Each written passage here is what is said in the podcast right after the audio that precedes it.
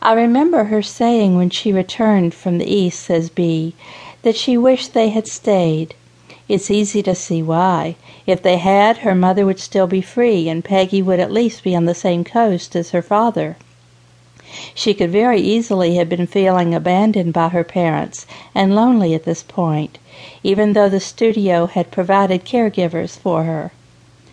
Also appearing in this film was Margaret O'Brien, portraying Adele Varens, the child who is under the care of the adult Jane Eyre. Says she, I first met Peggy Ann on the set of Jane Eyre. Even though we had no scenes together, we had to be there at the same time for a day of wardrobe tests, publicity stills, and interviews about the film. Peggy was a very sweet person, even as a child. She had a gentle side to her personality that remained with her throughout her life. She was essentially kind and sweet every time I was in her company.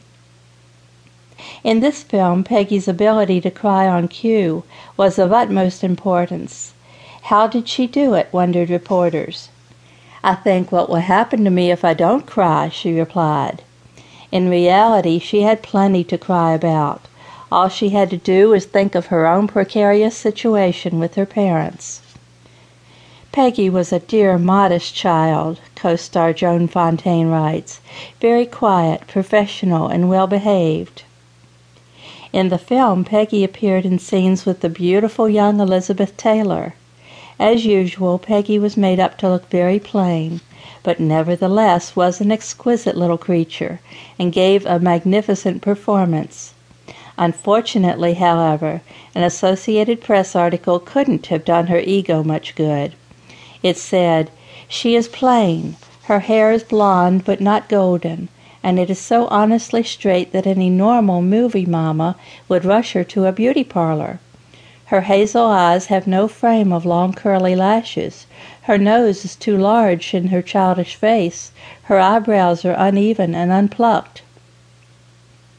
Even though she was a disciplined little actress, she was still a child.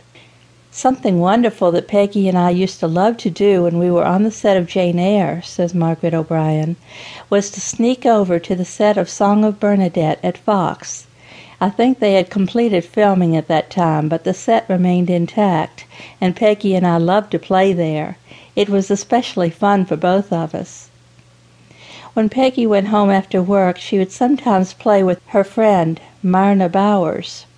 The two little girls loved to play dress up together in their mother's clothes and pretend to be going to the Mocambo nightclub. One thing that Margaret noticed early on was Peggy's lack of parental guidance. I don't ever remember her mother being present, she said, either at the studio or any of the events we attended. I don't know if this was a bad thing. She always seemed to be okay with the studio people who accompanied her.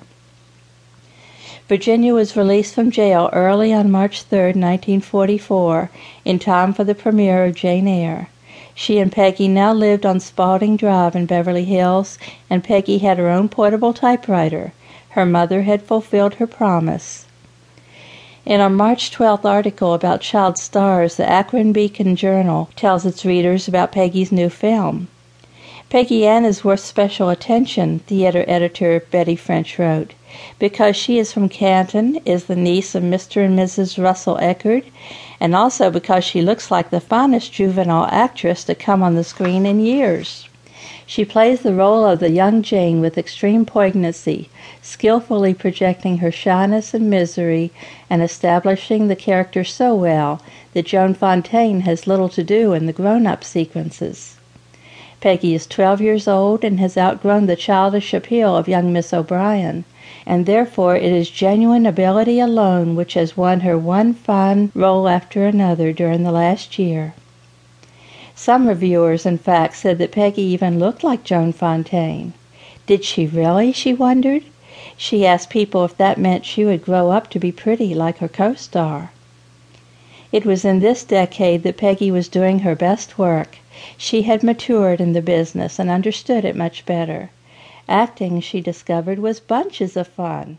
She was a bright child who learned quickly and always knew her lines perfectly.